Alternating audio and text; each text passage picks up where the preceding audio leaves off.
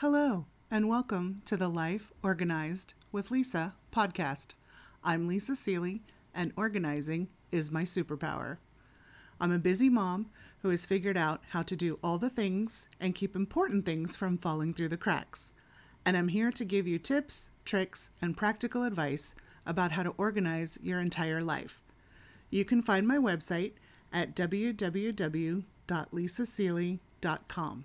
That's L I S A S E A L E Y dot com.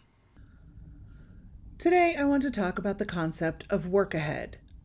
Let's be honest, trying to plan your day when you've just woken up is a recipe for disaster.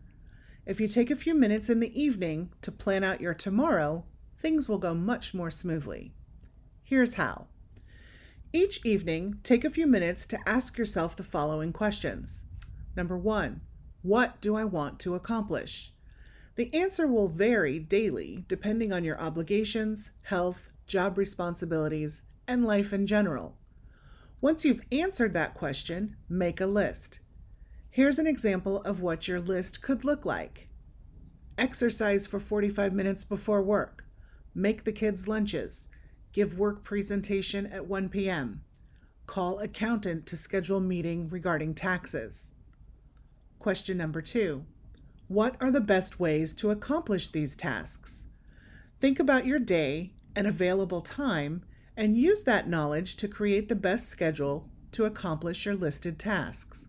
For example, what time do I need to get up to get my 45 minute workout in without rushing around and potentially being late for work? What am I giving the kids for lunch? What materials do I need for the presentation? And are they ready to go and near the front door? When do I have time to make my phone call to the accountant? And where is my calendar so I can properly schedule the meeting? Question number three What are potential obstacles that I can address now?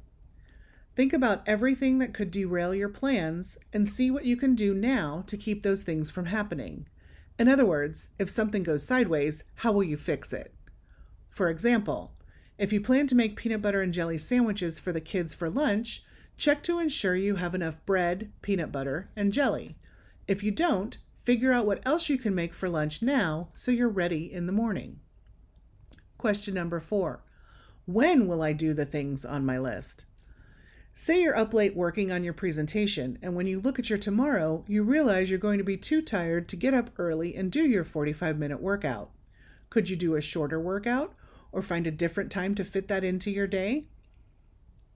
Question number five How did I do? Look at the day you just had and see if you can make any changes to make tomorrow easier. You can ask these questions to get started What did I accomplish? What didn't get done? When am I going to do the things that didn't get done? And how could I have planned my day more effectively? Question number six Is there anything on my list for tomorrow that I can do right now? Sometimes we have small things on our to do list that do not take up much time or mental energy. See if you can get one or two of those off your list before bed. For example, if you need to send an email to your child's teacher, hop on the computer and send it. Or if you want to wear a specific outfit to give your presentation, find it right then so you're not wasting time searching for it in the morning. That's it for this week. Thanks for listening. Until next time.